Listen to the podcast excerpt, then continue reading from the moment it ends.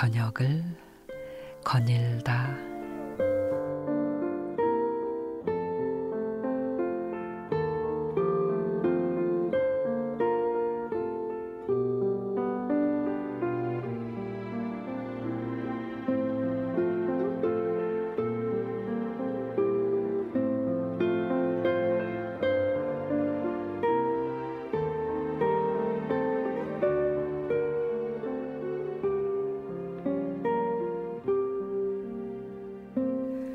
점점 치열해지는 경쟁 사회에서 착함은 더 이상의 미덕이 아니라고들 합니다. 언제부턴가 착한 사람은 호구 취급하는 풍조 때문에 손해 보지 않기 위해서라도 착함을 버려야 한다고 말하죠. 근데 과연 그럴까요? 당나라 때 송청이라는 약장수가 있었습니다. 약사로서 그는 유능했고 인심 또한 후했습니다.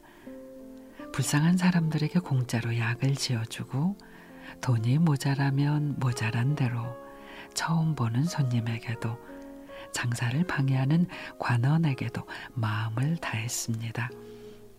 그래서 외상 차용증의 방안 가득히 쌓였지만 연말이면 차용증을 모두 불태우고는 잊었다고 합니다. 사람들은 그에게 어리석다고 곧 망할 거라고. 하지만 그는 망하지 않았고 걱정하는 사람들에게 송청은 이렇게 말합니다.